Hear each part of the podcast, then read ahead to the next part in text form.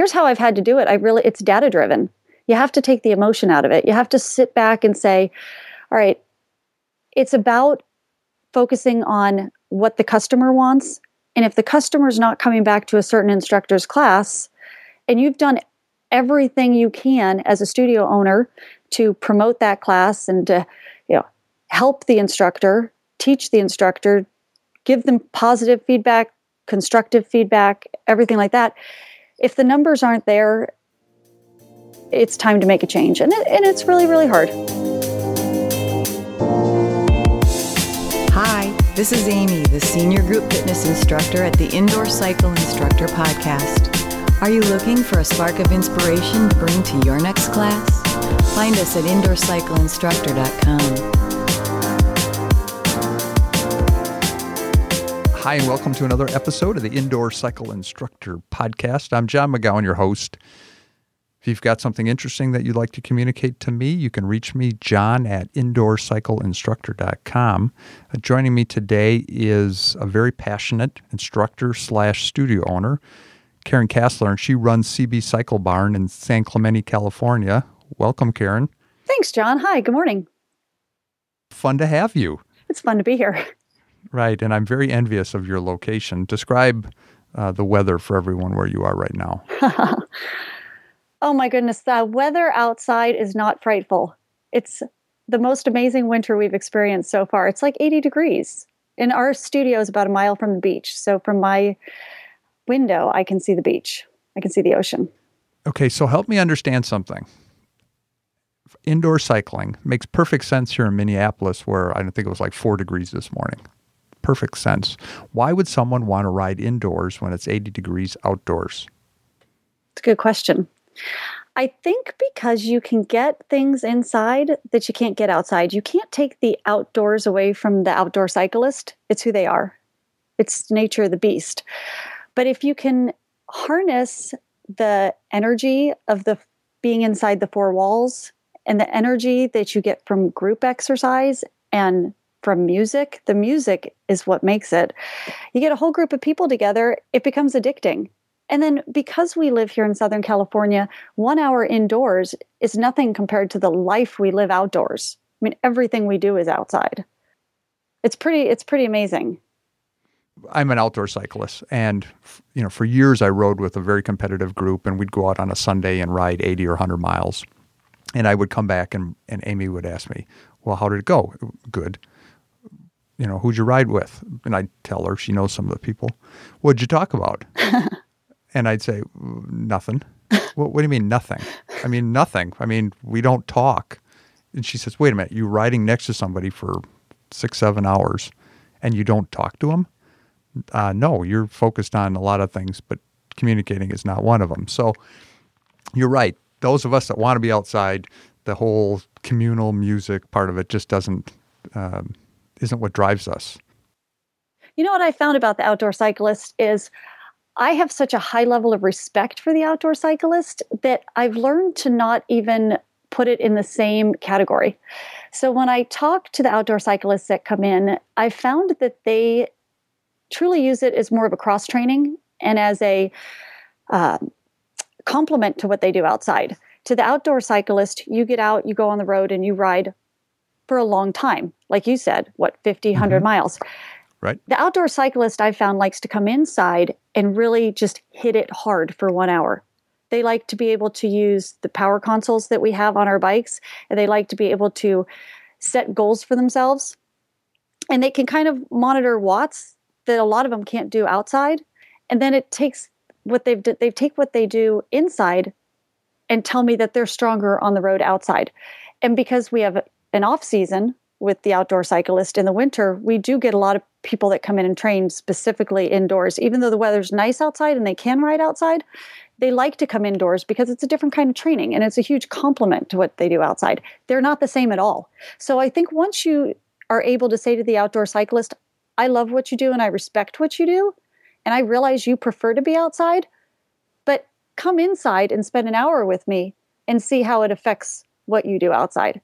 Then they're more awesome. open minded to riding okay. indoors. It's pretty cool. Right, but right, but the initial appeal isn't the communal part of it, the music part of it. Not for them. But then they find out it's fun.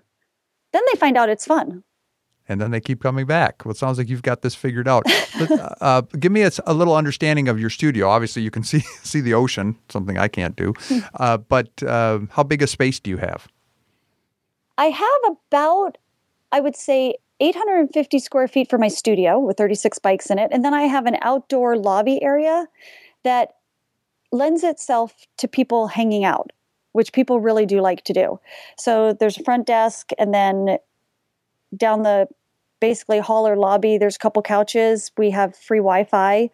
We kind of keep it like a lounge pretty much. And then the studio itself is, you know, behind closed doors, but 800 square feet, 850 square feet. And then uh, what kind of bikes are you using? Cycles? I have the Free Motion 11.9 carbon, and I love them with power. With power, and you got, but you got the belt drive version. Yes, which I love. Do you get any negative feedback from the cyclists on that bike? No, they love it. They absolutely love it. And as a matter of fact, I had a couple people try it who are outdoor cyclists. Because I'm not an outdoor cyclist, I do understand the importance of um, getting their feedback. So before I bought the bike, I did ask a couple people to ride it, and for them, it was the closest thing they felt to the road. Awesome. Mm-hmm. Okay. And now, and to take advantage of that technology, you're also using Performance IQ? Yeah, I am. I love it. Interesting. Okay. And you're not an outdoor cyclist. Um, did you have an initial interest in the whole power display, all that? Uh, or is that something that you wanted to have because you thought it would be important for your studio? I knew I was aware of power because I rode with it at the club that I was working out at before I opened the barn. So I took classes at the Renaissance Club, which is in Aliso Viejo, and they taught with power. Once you ride with power, you realize what an amazing tool it is. You, may, you realize how it takes your workout to another level, and it's really hard to go back. Uh, 10 4. it's just hard to go back. It's like, you know, you have the horse and carriage, and then you have a car. You really aren't going back to the horse and carriage so I understand that part, but how about the display side of it? Um, you know what? Because that isn't inexpensive. You know, so how what or what was the value you saw in adding that? The value in that was it's simple to me. Performance IQ takes your ride to another level no matter who you are. It's a little bit intimidating for some people at first once they think, oh gosh, my power, my watts, and everything are going to be up on the screen. But what I've really learned and what I've really embraced is layering it into an existing club. Introducing Performance IQ to an existing club is very different than introducing it with a club that's brand new. So all of a sudden, you have a set core group of clients and customers who are already used to training with power. They're already used to seeing what their numbers are, but they're not used to having their numbers up in front of everybody. So, oh wait, so just so that I'm clear, so so you didn't have that right away? No, I didn't. Oh, okay. Yes. Now I understand. And this is okay. actually, John, a very, very valuable direction in which to go because one of the things I think I've done very, very well is understand that you can't throw new things at people quickly. It's important to have layers and to gently introduce anything new to a group of people. Otherwise, they're going to be resistant to change. It's just natural. Got it. Yeah. If you open a studio with Performance IQ, sure, you can go full speed ahead. It's what people expect walking in the door. But if you open a studio and you don't have it, and then all of a sudden you're introducing it, there's a lot of steps to bringing that on board. Well, okay. So, what were the steps that you used? I think primarily the first thing you have to do is educate your instructors. You have to get the instructors on board. And one of the things I am particularly proud of is our team works and functions like a team. I have 20 instructors on staff, and I'm proud to say we all really like each other and get along. We all take each other's classes, we're all involved. We have a Facebook page that's dedicated just to the instructors. So we'll say, Hey, have you checked out this song? Or, you know, one of our members oh, just, Oh, so you have a private group just for your instructors. Yeah, yeah, yeah, yeah, yeah. Capitalizing on social media is huge, not just in terms of your customers, but also in terms of your instructors. I mean, let's face it, part of having happy customers is having happy instructors. So if you're taking if I'm taking care of my cus- my instructor, they're more likely to take care of the customer. I think if Everybody's happy, everybody wins. So the first part of launching CB2IQ, which is what we call it, is making sure all the instructors, thank you, okay. thank you, all the instructors are on board. Not every instructor is going to want to teach it, and that's okay. But we did have Tay from Performance IQ come on out, and we had, I think, a good, good showing of instructors, which were excited to learn it. And we did a little uh, master class with him, and everybody was open to learning it. And then when I sat down with everybody, I wanted them to understand that how you present this is going to very much affect how it's received. So if you're able to say, as a group of instructors, look at these numbers and let's focus on the numbers as a team and not as an individual, all of a sudden it's less scary. All of a sudden it's not, you know, Susie's number up there on the television screen, it's the class's number up there on the screen. So the first step was A, to educate the instructors on how to introduce it, B, get them to buy in and introduce it as a team effort, launch it, and the instructors also have to be excited about it because if the instructors are excited about it, then the people are excited about it. Forgive me because I've I've had a lot of conversations, experienced it personally, where those steps aren't taken on the front end, and then you have a bunch of confused instructors you, who then end up confusing their participants. Um, oh, that's super important they're all saying different things, and, and uh, no, I, I, I, it sounds like you're wise. So, so, so, what you were introducing as far as performance IQ, people are already looking at their own monitor; they can see what their own work is, but you're showing them the to- class totals. Exactly. Initially. Exactly, and it's all how the instructor teaches it. So, if I were to walk up and onto the stage and introduce this class, I would show them, "Hey, here's your leaderboard."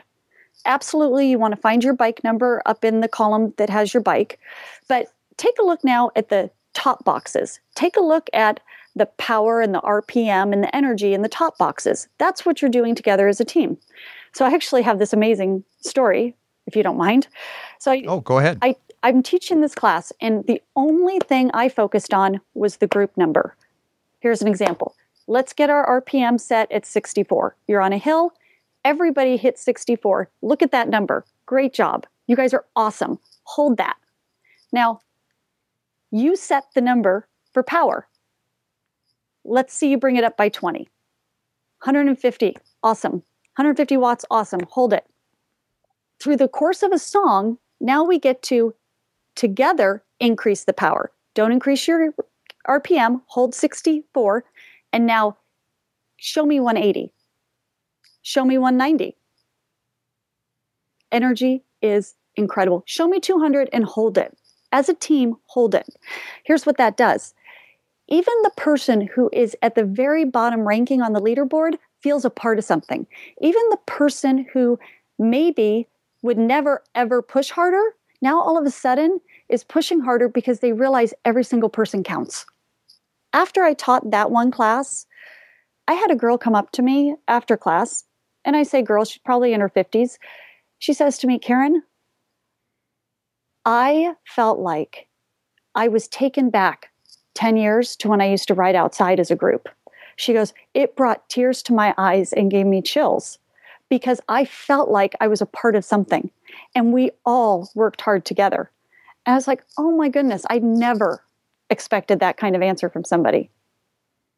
Wow, that's pretty powerful. People like that come back yeah, it was pretty cool. It's pretty. It's once you find that emotional attachment, that's where the fitness magic happens, and that's what keeps people. That's what brings people back. That's what makes it fun. That's very encouraging, motivating. yeah, I wish I had that in my studio. You know, getting back to your instructors, did you have some that just said, "Nah, I don't wanna"? I do have a couple that have no interest. Yes, and that's okay. okay. With, and that's actually okay with me. Not every class we offer is IQ. Right now, we only have about nine classes on the schedule. But uh, there's so there's such a variety of classes at the barn that not every instructor has to teach every format. There's some instructors that will never ever teach a rhythm class. They will never ever be a party on a bike ever. How how do I differentiate if I'm going to choose a class at your studio? How do I know what I'm getting into? Basically, we have them listed on the schedule. One of the things I think that's special about CB Cycle Barn is that we offer a diversity of classes So there's really something for everyone. But the important thing is you have to let them know that. So we have your regular CB2 cycle class, which is going to be a lot more traditional spinning, so to speak. We have CB2 rhythm, which is a little more like, I can't say it's like Soul Cycle, but it brings it a little more party on a bike. We don't focus on watts so much, we focus on being lighter in your pedals, a lot of movement on the bike, a lot of, you know, up four, back four, some lunges, some crunches, anything that kind of just keeps the motion going and it almost becomes therapeutic for so many people. So that's rhythm. We have CB2 IQ, which you always want to know what you're getting into with that, where the leaderboards are up. And we also have CB2 total body, where we use power sack sand weights for upper body for two songs. Interesting. Which classes are the most popular? Rhythm is tending to pick up in popularity quite a bit. People really like the rhythm classes. The nice thing about the CB2 cycle is we can freckle in some strength with some rhythm. Like, for example, this morning I taught at 5 a.m. I had a huge compliment of that was an amazing combination of strength riding and rhythm. The gentleman said, you did a really good job of putting those two together. I like to mix the fast twitch fiber with the slow twitch fiber and kind of focus on muscle confusion sometimes. And then the class I taught right after that was all rhythm. So rhythm is becoming the most popular, to be honest, between men and women. And then the CB2 IQ is nice because, or I'm sorry, the CB2 regular cycle class is nice because you can really do anything you want in that class. That's an clean slate for an instructor to pretty much do whatever they want strength, sprints, endurance, rhythm, whatever they want. Before we got started, we were kind of brainstorming a couple of different things because you and I could probably talk here for four or five hours, um, but I don't know that we'd get anyone to listen to the entirety of that. A concept that quickly came to mind with you is that occasionally you find yourself as a studio owner in a position where an instructor doesn't fit or potentially a participant doesn't fit. And I'd love to know your experience and and how you dealt in those situations, you know, starting with the instructor. It's not easy firing people, is it? It's really hard. And it's new for me. It's new for me because I've never owned a business before and you know, I'm Aquarius. I love everybody. I think there's a place for everybody, but what I've really had to learn is sometimes that place is not the barn. And it's and it's a difficult transition for me. Here's how I've had to do it. I really it's data driven. You have to take the emotion out of it. You have to sit back and say, all right, it's about focusing on what the customer wants. And if the customer's not coming back to a certain instructor's class, and you've done everything you can as a studio owner to promote that class and to you know help the instructor teach the instructor give them positive feedback constructive feedback everything like that. If the numbers aren't there it's time to make a change. And, it, and it's really really hard. How long do you give them? I give them a long time because i really believe in people in general. But now I've gotten to the point where I actually have learned something really valuable, and we talked about this a little bit before. I have to sit back and not worry as much about hurting people's feelings because at the end of the day, my primary goal, my primary focus always with the barn is the customer. How do I take care of the customer? By nature, I'm very service driven. It took me a little while to learn that if I'm not taking care of the barn as a business, then I can't take care of the customer. So that kind of put everything into perspective with me, both with customers and instructors. Sometimes it's not always a good fit. Sometimes people need to turn the page and move on. You found yourself in a position where you have to kind of draw the line. Yes, I realize Mr. or Mrs. Instructor, you know, we're friendly, mm-hmm. but you're not. Yeah, you're not bringing it. Yeah, and I had to, I I really am one of the things I've had to be very conscious about is not getting when you, when I talk to the instructor about this, not getting emotions involved. This is purely data driven. This is there's four people at your class. Those four people every time are new people. So the nice thing about having software like MindBody is you can tell exactly who's coming back to your class. There's retention reports. So you can see certain instructors have a very high retention rate once a customer goes to their class, they keep coming back. But if you're teaching in a time slot and every time it's the first five free, first we, we offer five classes free in the beginning for everybody. Mm-hmm. But they don't come back to that instructor, or you even get a veteran barn member show up at this person's class and they don't come back. That's where there's a problem. And that's where something has to be done. And it's tough, but I've learned it has to be done. Right. And I and I'm gonna guess that there's people gonna hear that that are, are gonna it's gonna open their eyes and say, Yeah, you know, it was scary. I'll tell you what. I'll tell you what. You know, I the first time I had to do it, I called Bill Pryor. I called Bill. What do I do? I'm like, I need help. I said, this one's really hard for me. I've never had to do this before. And he just, you know, he said, Karen, just sit back and realize that it's a business decision and it's something you have to do and take all the emotion out of it. Let your software speak for you. It's all right there for you. And it's nice to have resources like that in this industry. It's really nice to have people it's really nice to know that as a studio owner that there's so many people out there willing to help you as well awesome yeah no bill is uh, amazing uh, uh and very valuable to many studios and i don't know where the guy has time to sleep because i because i know for a fact that you're probably not the only one calling him oh yeah the, the uh, do you communicate up front your expectations to your instructors as far as fill rates or retention those type of things I don't. What a good idea. No, I never have. I kind of just let it go. I just let it go and see what happens. And, you know, naturally the time slots fill because they're good time slots. But the instructors, what I found is basically the people, the customer follows the instructors. There's certain instructors, you can put them in any time slot and they're going to fill any class. That's not a good answer for that question. I really don't have anything no, no, but I exciting I, to say again, about that. The the point of this is you know to help people understand because expectations uh, clearly communicated are tend to be motivating to a lot of people. Well, you know, one thing we've talked about is paying instructors based on like a per head basis. So anything over twenty, you know, we'll pay you X amount of dollars above and beyond. We haven't done that yet because I haven't really felt the need to yet, but that is something that I'm that I've entertained. Got it. Are you willing to share what you're paying people? Sure, 25 to 40. And that's another thing that's really important for me.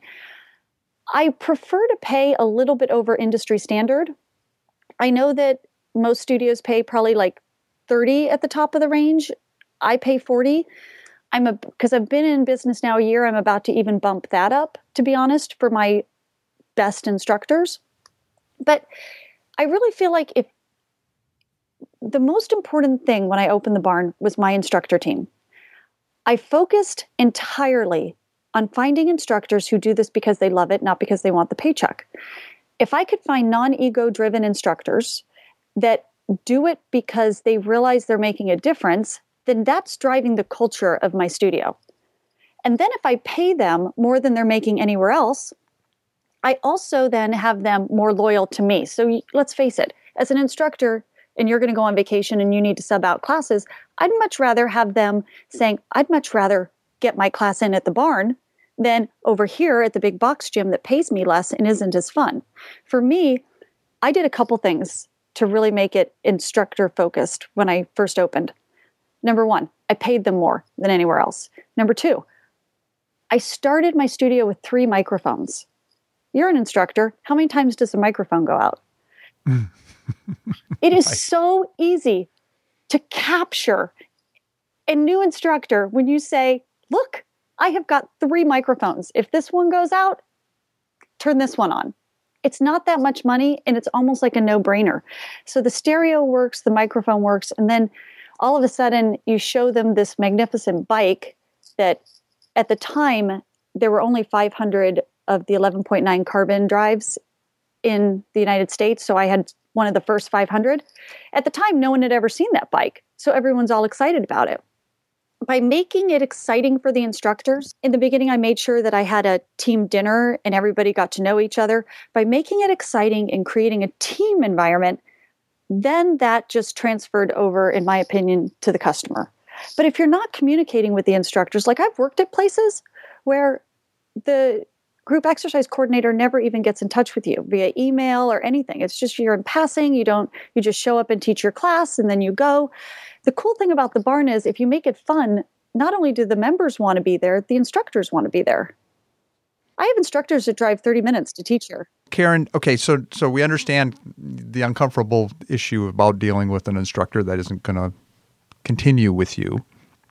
Uh, what happens when you have a participant that may not be a good fit?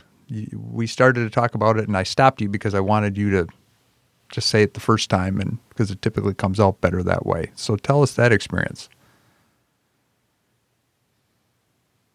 That's a hard one. That's a hard one, John, because I re- the the hardest one I've had is somebody who was a personal friend of mine too, and almost people will tend to take advantage of you when you're nice, and I've had to learn that the hard way with customers.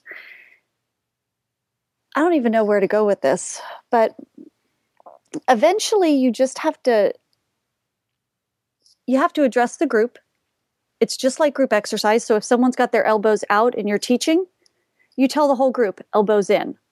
So if you have a customer who's not compliant and who doesn't want to follow the rules basically, they don't want to late they don't want to cancel, yet they don't want to be charged for a no-show. If you have a customer who doesn't follow the rules, you kind of have to talk to everybody. So you send out a mass email and then sure enough they're going to send you the email back going I don't think that's fair. So you answer it as nicely as you can, you know, thank you for your response. I value your business. At the end of the day, oh, this was, it's just hard.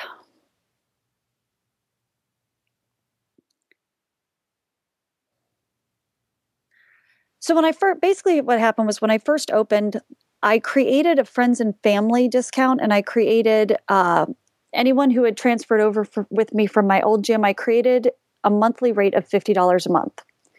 My goal is to kind of get people in the saddle. And if you can offer a discounted price, a reduced rate price, that at least puts bodies in the room and builds the energy while you're trying to build the business, which is really was really important to me.